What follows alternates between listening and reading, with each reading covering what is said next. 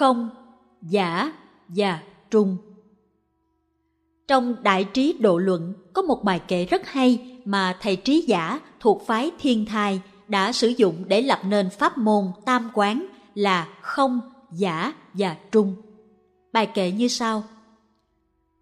Nhân duyên sở sinh pháp, ngã thuyết tức thị không, diệt danh vi giả danh, diệt danh trung đạo nghĩa. Dịch là các pháp do duyên sinh, tôi gọi chúng là không, cũng gọi là giả danh, cũng gọi là trung đạo.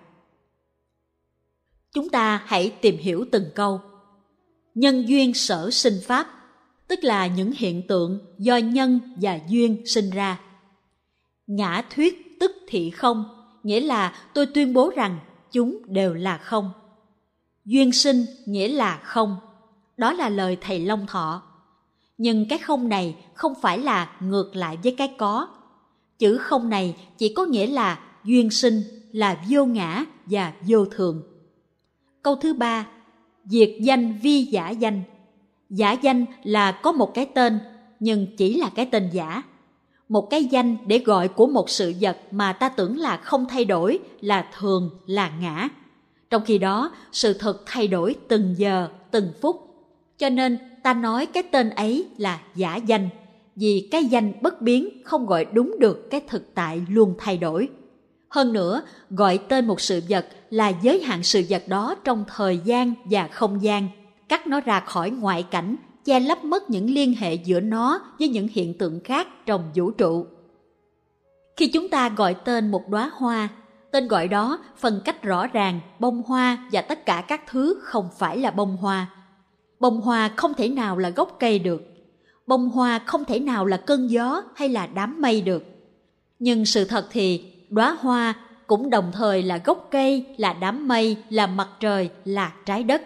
Vì đóa hoa là vô ngã, vì đóa hoa là vô thường, vì nó là duyên sinh, vì hoa là không. Cho nên khi ta dùng danh từ hoa để gọi nó là ta đã bắt đầu sự sai lầm. Vì vậy, mỗi tên gọi là một giả danh, mọi sự vật là một giả danh. Những điều trên có thể được diễn tả bằng ý niệm trung đạo. Trung đạo tức là không phải có mà cũng không phải không. Ý niệm về không cốt để giúp ta thoát khỏi vọng tưởng là có những thực thể riêng biệt, nhưng chúng ta cũng dễ bị dướng ngay vào ý niệm không này. Đưa ra ý niệm về trung đạo là để cho ta thoát ra khỏi cả ý niệm về không lẫn về có. Trung đạo nghĩa là không có cũng không không. Ở một thiền viện kia có treo bốn chữ hữu vô nhị vong, tức là cả hữu cả vô đều biến mất. Sư việt có và không thì mới đạt tới trung đạo. Đạo Bụt có khi nói thế giới hiện tượng là vô thường, có khi nói là vô ngã, có khi gọi là duyên sinh, có khi gọi là không. Và trung đạo xét cho cùng cũng chỉ là không, là duyên sinh, là vô ngã, là vô thường. Hiểu vô thường là trung đạo, tức là hiểu vô thường khá sâu sắc. Và chúng ta lại còn nhận thức về tương tức. Tương tức nghĩa là cái này và cái kia là một. Bông hoa là mặt trời, bông hoa hiện hữu cùng với mặt trời. Tương tức như vậy cũng chỉ là duyên sinh thôi. Vậy tương tức cũng là trung đạo, là vô ngã, là không và là vô thường. Vô thường hay vô ngã hay duyên sinh hay là không hay là tương tức, tất cả đều là những chìa khóa để mở cửa thực tại. Mở cửa thực tại trong mỗi giây, mỗi phút bằng sự quán chiếu nếu không có niệm và không có định thì cả chùm chìa khóa sẽ cũng không được sử dụng. Trong vô minh, trong ảo tưởng, thường và ngã, chúng ta khổ đau. Bụt đưa chìa khóa vô thường và vô ngã cho chúng ta quán chiếu để chúng ta phá tan địa ngục đau khổ. Niết bàn và vô tác khi dùng chìa khóa vô thường và vô ngã để mở cửa thực tại, thì chúng ta có cơ hội tiếp xúc được với bản thân thực tại gọi là Niết Bàn. Niết bàn có mặt ngay bây giờ mà không phải là một đối tượng có thể tìm kiếm ở tương lai. Cây đèn này, chiếc bình này hay bông hoa này đều có tính niết bàn. Nó có tính vô thường, tính vô ngã và tính niết bàn cùng một lúc. Giống như là một đợt sóng trên đại dương. Đợt sóng trên đại dương thuộc về thế giới hiện tượng. Trong thế giới của sóng có cao, có thấp, có lên, có xuống, có bắt đầu, có chung cuộc, có đợt sóng này và đợt sóng kia, có ngã và phi ngã. Nhưng nhìn vào nước, ta có thể nhận ra được một tính khác của sóng. Nước vốn không cao, không thấp, không sinh, không diệt, không có đợt này, đợt kia. Mà sóng không cần biến đi rồi thì mới thành nước. Sóng là nước ngay từ bây giờ và ở đây. Vì vậy chúng ta thấy Niết Bàn ở ngay trong hiện tại. Chúng ta đang an trú ở trong Niết Bàn. Kinh Pháp Hoa nói, các Pháp từ xưa nay vẫn an trú trong Niết Bàn. Chư Pháp tùng bản lai, thường tự tịch diệt tướng. Bụt đã giao cho chúng ta chiếc chìa khóa quán chiếu vô thường và vô ngã. Càng tiếp xúc với thực tại vô thường và vô ngã, thì ta càng tiếp xúc sâu sắc với Niết Bàn, đạt tới niềm an lạc, không sợ hãi, gọi là vô úy. Nếu chúng ta đang lo sợ về cái chết, đó là vì ta đang còn vọng tưởng dựa trên ý niệm về thường và ngã. Chúng ta khổ vì vô minh, nghĩ thực tại là thường là ngã. Dùng chánh niệm và chánh định sống trong ý thức về vô thường và vô ngã, ta đạt tới niết bàn, đi tới tình trạng vô úy và an lạc. Chúng ta không cần phải chạy đi tìm hạnh phúc và an lạc ở đâu nữa. Đó là giáo lý niết bàn. Trong đạo Bụt có giáo lý vô tác, có khi gọi là vô nguyện. Vô nguyện tức là không còn muốn gì nữa hết, không có dự án nào cần được thực hiện nữa hết, vì tất cả đã được hoàn thành sẵn rồi. Trong bài thơ Bướm bay giường cải hoa vàng, tôi có viết một câu mà chính lúc viết tôi cũng không có ý thức rõ rệt. Công trình xây dựng ngàn đời, nhưng công trình em ơi đã được ngàn đời hoàn tất sự tu học thấm vào con người ta cho đến khi ta viết ra một câu thơ thì ta viết tự nhiên như vậy thôi không có chủ định thuyết pháp cũng không có chủ đích nói về thế giới hiện tượng và thế giới bản thể. Dừng cải hoa vàng, chính mắt tôi vừa thấy sáng qua. Tôi không ngủ mơ đâu, ngày hôm nay đẹp lắm, thật mà. Em không về chơi trò bắt tìm nơi quá khứ, chúng mình còn đây, hôm nay và ngày mai nữa. Đến đây, khi khát chúng ta cùng uống ở một giếng nước thơm trong ai nói cho em nghe rằng thượng đế đã bằng lòng cho con người khổ đau đứng dậy hợp tác cùng người. Chúng ta đã từng nắm tay nhau từ muôn dạng kiếp. Khổ đau vì không tự biết là lá, là hoa. Em hát ca đi, bông cúc cười theo em bên hàng dậu. Đừng bắt chúng tôi nhúng hai tay vào vôi cát. Những ngôi sao trời không bao giờ xây ngục thất cho chính mình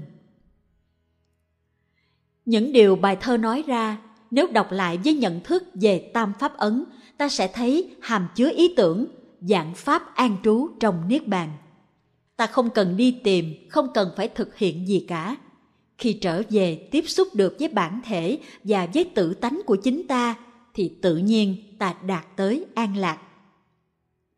Có môn học gọi là eschatology, có thể dịch là mạt thế luận, nghiên cứu về chung cuộc của vũ trụ của con người. Trong những truyền thống tôn giáo khác như cơ đốc giáo, môn này rất được quan tâm. Người ta giả định thời gian như một đường thẳng, thời gian và không gian làm khung cho tất cả mọi thứ. Như vậy thì mỗi vật và mỗi người đều có một chung cuộc nhưng đứng trên quan điểm tam pháp ấn chúng ta thấy rằng ý niệm về thời gian và không gian chỉ là những sản phẩm của trí óc của vọng tưởng. Niết bàn mà chúng ta theo đuổi nó có ngay trong hiện tại bây giờ và ở đây. Thành ra danh từ nhập niết bàn cũng dễ gây hiểu lầm. Chúng ta ai cũng đang ở trong niết bàn mà không biết đi tìm ở đâu nhập vào đâu nữa. Vô tác hay vô nguyện nghĩa là không có đối tượng để chạy đuổi theo. Vô tác là apranihita, nghĩa là không đặt phía trước mình một đối tượng để chạy theo. Tiếng Pháp là non poursuit, tiếng Anh là wishlessness. Trong đạo Bụt lại có ý niệm vô đắc. Có thể nói một cách đơn giản là ta đã là cái gì mà ta muốn trở thành rồi. Đó là tinh thần vô tác, vô nguyện, vô đắc và đó là giáo lý Niết Bàn. Là một cậu bé 3 tuổi đã là tuyệt mỹ rồi, anh không cần phải chờ trở thành một cậu sinh viên 22 tuổi. Là một chú sa di đã là màu nhiệm lắm rồi, sư chú không cần phải trở nên một vị thượng tọa thì mới an vui. Nghe thầy Minh Đức hỏi các sư cô ở chùa Đức viên sau khi làm đại đức thì sẽ lên chức gì nữa? Các sư cô nói, lên thượng tọa. Thầy lại hỏi, sau thượng tọa thì lên làm gì? Các sư cô nói, lên hòa thượng. Rồi thầy hỏi, sau hòa thượng thì lên cấp gì nữa? Các sư cô trả lời không được, thầy đã trả lời, lên ngồi trên bàn thờ. Làm sa di đã mầu nhiệm lắm rồi, đâu cần phải chờ đợi khi lên làm tỳ kheo. Làm tỳ kheo mầu nhiệm lắm rồi, không cần chờ lên giáo thọ. Mà giáo thọ cũng mầu nhiệm lắm rồi, không cần phải chờ làm đại giáo thọ hay hòa thượng. Khi trở về được và an trú trong bản tính niết bàn của mình, thì hạnh phúc tràn đầy, ta không cần phải tìm kiếm gì nữa. Đó là giáo lý vô tác hay vô đắc. Trong Kinh Tứ Thập Nhị Chương, tức Kinh 42 đoạn, một trong những kinh sớm nhất đã lưu nhập ở Việt Nam có câu Ngã Pháp hành vô hành hạnh, tu vô tu tu, chứng vô chứng chứng. Nghĩa là Pháp của tôi là thực hành cái vô hành, tu tập cái vô tu, chứng ngộ cái vô chứng. Đó là tu tập theo tinh thần vô tác. Tám chữ tháo tung Có thể nói rằng chánh kiến là cái thấy sâu sắc về vô thường, vô ngã và niết bàn. Đó là những chìa khóa để sử dụng trong đời sống hàng ngày. Sau khi đã nghe về ba pháp ấn rồi, ta phải đi đứng, nói năng, ăn cơm, làm việc như thế nào để quán chiếu ba đặc tính đó của dạng vật. Sống và tu học hàng ngày như vậy mới đúng chánh pháp, còn nếu không ta sẽ phụ ơn tam bảo. Chúng ta phải nhớ rằng vô thường, vô ngã và niết bàn là ba phép quán. Sống có niệm và có định trên ba pháp ấn này chúng ta sẽ chắc chắn có tuệ. Về chánh định, chúng ta nói đến tam tam muội tức là không, vô tướng và vô tác. Không, vô tướng và vô tác có khi được gọi là tam giải thoát môn, tức ba cánh cửa giải thoát. Chúng ta dùng hình ảnh chìa khóa vì hình ảnh này gợi ý mở cửa giải thoát. Sống tu học theo pháp môn này, ta an trú trong niệm về không, niệm về vô tướng, niệm về vô tác và cũng an trú trong định về không, định về vô tướng và định về vô tác. Không, vô tướng và vô tác cũng là kết quả của sự quán chiếu về vô thường, vô ngã và niết bàn. Quán chiếu vô thường, vô ngã và niết bàn thì chúng ta cũng bắt đầu thấy và hiểu được không, vô tướng và vô tác. Thấy sâu vào bình diện hiện tượng là thấy được bình diện bản thể. Trong tướng chúng ta thấy tánh, trong tánh chúng ta thấy tướng. Niết bàn nghĩa là sự tắt ngấm, sự vắng mặt. Trước hết là sự tắt ngấm của các ý niệm, những ý niệm về thường, về ngã, rồi đến những ý niệm về sinh và diệt, về có, về không, về ta, về người, về một, về nhiều. Những ý niệm này đều căn cứ trên ý niệm về thường và về ngã mà được tạo tác và chúng cũng tạo tác ra bao nhiêu khổ đau. Vượt thoát vô minh về thường và về ngã thì ta sẽ không còn sợ sinh và sợ diệt nữa. Cho nên Niết Bàn giúp chúng ta phá hết những ý niệm, bắt đầu phá từ ý niệm về thường và về ngã, nhờ tu tập quán chiếu hàng ngày. Đạo Bụt nói tới tám ý niệm là sinh, diệt, thường, đoạn, tới, đi, nhiều, một. Tám phép quán chiếu để phá tan tám ý niệm đó gọi là bát bất. Đó là giáo lý trung đạo bát bất, tám cái chẳng phải của giáo lý trung đạo. Không sinh cũng không diệt, không thường cũng không đoạn, không tới cũng không đi, không một cũng không khác. Đó là giáo lý bát bất. Có một người tới học với Trúc Lâm Đại Sĩ, sau khi đã được Trúc Lâm Đại Sĩ giảng giải cho đủ rồi mà người ấy còn muốn hỏi thêm. Trúc Lâm mới đọc hai câu thơ. Tám chữ tháo tung trao bạn hết, còn chi đâu nữa để trình bày. Tám chữ tháo tung là bát tự đã khai. Khi những khái niệm về thường, ngã, sinh, diệt đã bị phá tan, thì Niết Bàn hiển lộ. Niết Bàn là sự tháo tung của tất cả những khái niệm đó, nhưng cũng là sự tháo gỡ của cả những khái niệm ngược lại. Chúng ta phải thấy rằng Niết Bàn không những là sự dập tắt của tất cả các ý niệm về thường, về ngã, mà còn là sự dập tắt của cả những ý niệm về vô thường và vô ngã nữa. Buộc cho chúng ta những giáo lý về tam pháp ấn, nhưng nếu chúng ta tiếp nhận rồi ôm giữ chúng như những khái niệm cố định thì chúng ta đã làm sai lời buộc dạy. Sử dụng vô thường như là một chiếc chìa khóa thì được, nhưng kẹt vào ý niệm vô thường thì cũng là sai lạc. Vô thường cũng có hai mặt là thế gian và xuất thế gian. Ban đầu ta học hỏi về vô thường, nói về vô thường, thực tập về vô thường. Nhưng quán được vô thường rồi thì ta không nói về vô thường nữa, vì cái định vô thường của ta đã trở thành định vô thường của suốt thế gian. Khái niệm về thường ta cần vượt thoát, mà khái niệm về vô thường ta cũng cần phải vượt thoát. Khái niệm về ngã ta cần vượt thoát, mà khái niệm về vô ngã ta cũng cần phải vượt thoát.